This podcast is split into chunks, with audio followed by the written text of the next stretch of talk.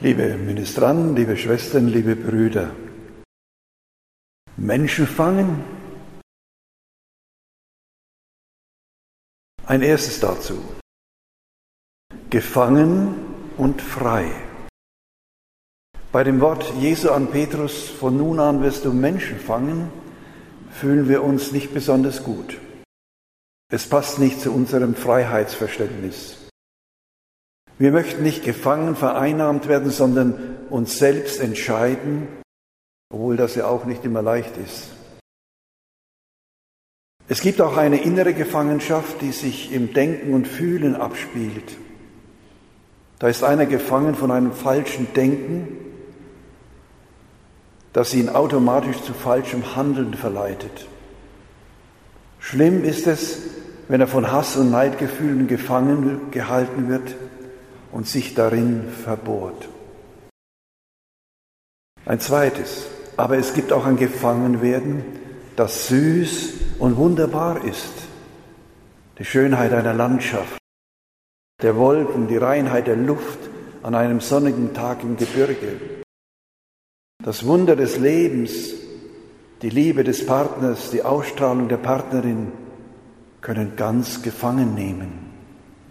Von der Liebe und der Güte und der Barmherzigkeit, der Freundlichkeit lasse ich mich gerne gefangen nehmen. Es wird aus dem Gefangenwerden dann ein Umfangensein, Geborgenheit, Schutz, Sicherheit, Friede. Wenn Eheleute dies einander und ihren Kindern geben, dann nennen wir das Glück. Ein zweites, Menschen fangen darf das sein. Es kann in zweifacher Absicht geschehen. Einmal, um sie unfrei zu machen, zu versklaven, auszubeuten, hörig und abhängig zu machen. Dann ist es verwerflich. Oder um sie zu befreien, ihnen Geborgenheit, Schutz und Sicherheit zu geben. Bei mir darfst du zu Hause sein. Bei mir brauchst du dich nicht zu verstellen. Ich mag dich trotz deiner Fehler, deiner Schwächen, deinem Unvermögen. Bei mir bist du liebend angesehen.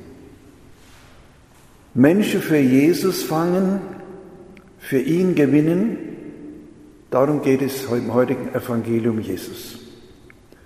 Jesus ist der Christus, der von Gott mit Heiligem Geist, der die Liebe ist, Gesalbte, der dem an die Sünde versklavten Menschen befreiend und heilend begegnet.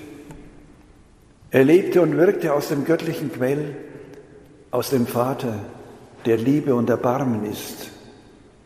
So wurde er für Menschen zum lebendigen Bild Gottes des Unsichtbaren, zur Freiheit der sich schenkenden Liebe hat uns Christus befreit. Er hat uns dazu berufen, die Schöpfung von der Versklaverei und Verlorenheit zu befreien, hinein in die Freiheit und Herrlichkeit der Kinder Gottes. Diesen Schöpfungsauftrag müssen wir wieder neu entdecken. Ein drittes dazu. Draußen in der Kälte und Finsternis bleiben, die, die sich von Gottes Erbarmen und seine Liebe nicht gefangen nehmen, nicht umfangen lassen. Wer sich der Liebe Gottes verweigert, sich von ihr absondert, lebt im Zustand der Sünde und verfällt dem Zorn Gottes. Gott erfährt er dann nicht mehr als Liebe, sondern als Zornigen.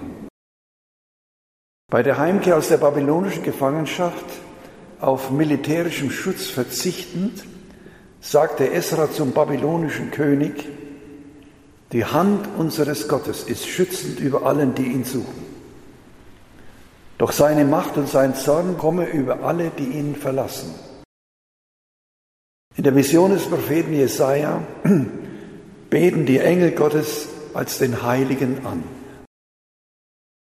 Wenn Sie unsere Kirche durch das Hauptportal betreten, sehen Sie die anbetenden Engel, die das Heilig singen. Wenn wir uns also zum Gottesdienst versammeln, liebe Brüder und Schwestern, dann sind die Engel schon da, Gott anbetend. Wenn wir gehen, weisen sie uns den Weg in die Freiheit, die Herrlichkeit der Kinder Gottes. Der Prophet erkennt angesichts der Heiligkeit Gottes seine eigene Unreinheit und deshalb ruft er aus, wir haben es in der Lesung gehört, weh mir, ich bin verloren. Als Jünger und Jüngerinnen Jesu befinden wir uns als sündige Menschen im Dienst des heiligen Gottes. Ein Seraph, so haben wir gehört, berührt den Mund des Propheten mit einer vom Altar genommenen glühenden Kohle und sagt, deine Schuld ist getilgt, deine Sünde gesühnt. Der heilige Gott ist es also, der den unheiligen Menschen heiligt, ihn sich ähnlich macht. Jetzt kann der Prophet von Gott angesprochen es wagen zu sagen, und das haben wir am Schluss der Lesung gehört, hier bin ich, sende mich. Nur wer sich selbst ganz von der Liebe und dem Erbarmen Gottes umhüllt weiß, darf Menschen für Gott fangen. Keiner hat das Existenzielle erfahren als Petrus und Paulus. Petrus hat geschworen, Jesus nicht zu kennen. Und Paulus, der sich selbst den Unerwarteten die Missgeburt nennt, weil er die Kirche Gottes verfolgt hat. Jesus beruft also sündige Menschen, als Menschenfischer.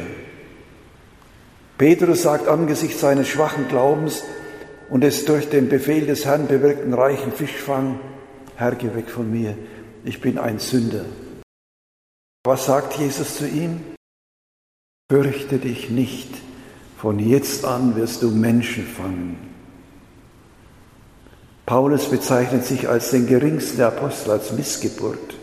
Er bekennt, durch die Gnade Gottes bin ich, was ich bin, und sein gnädiges Handeln an mir ist nicht ohne Wirkung geblieben.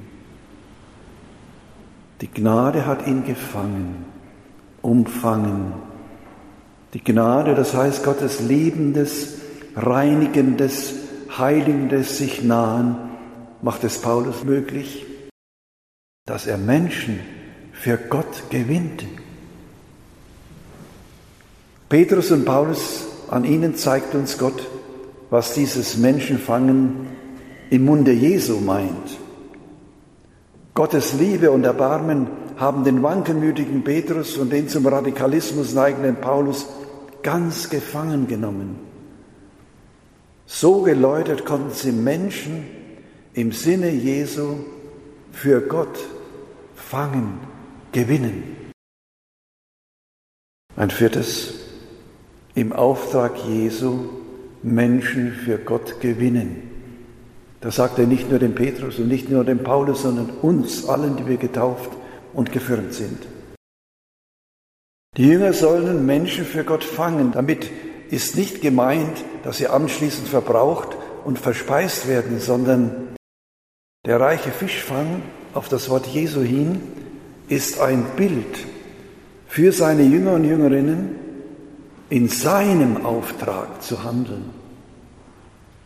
Sie sollen auf sein Wort hin und in seinem Sinn von seiner Liebe und Hingabe erfüllt Menschen für die Liebe und das Erbarmen Gottes, für das Geborgensein in seiner reinigenden und friedenschenkenden Nähe, für die Fülle des Lebens bei ihm gewinnen.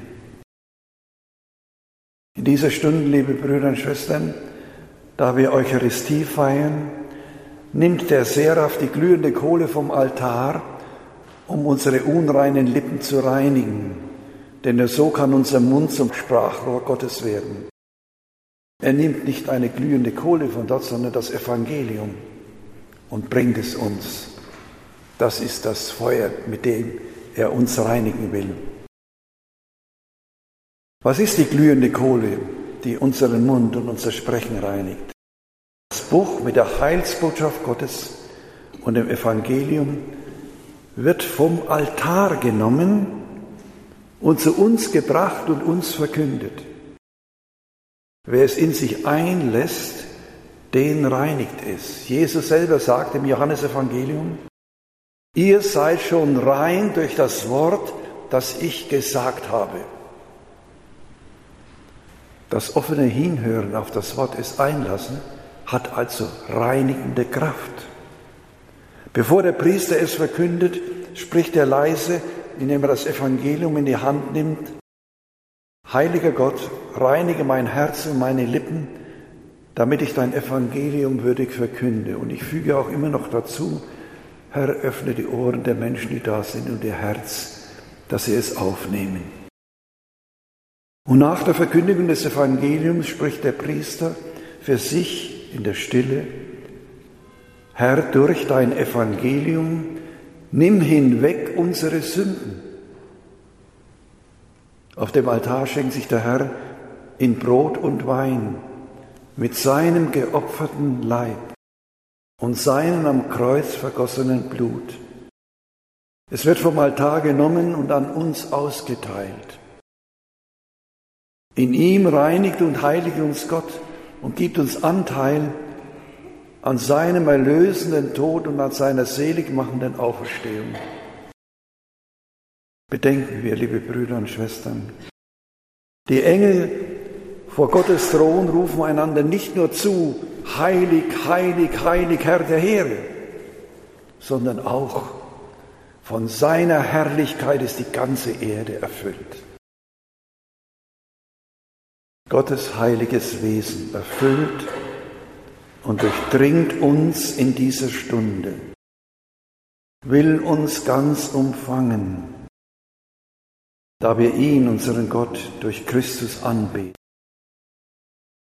Ruft uns am Ende der Messe der Priester zu, vom Herrn gesendet, geht hin in Frieden, sollten wir wie Jesaja antworten, hier bin ich Herr, sende mich heute in deine Welt hinaus.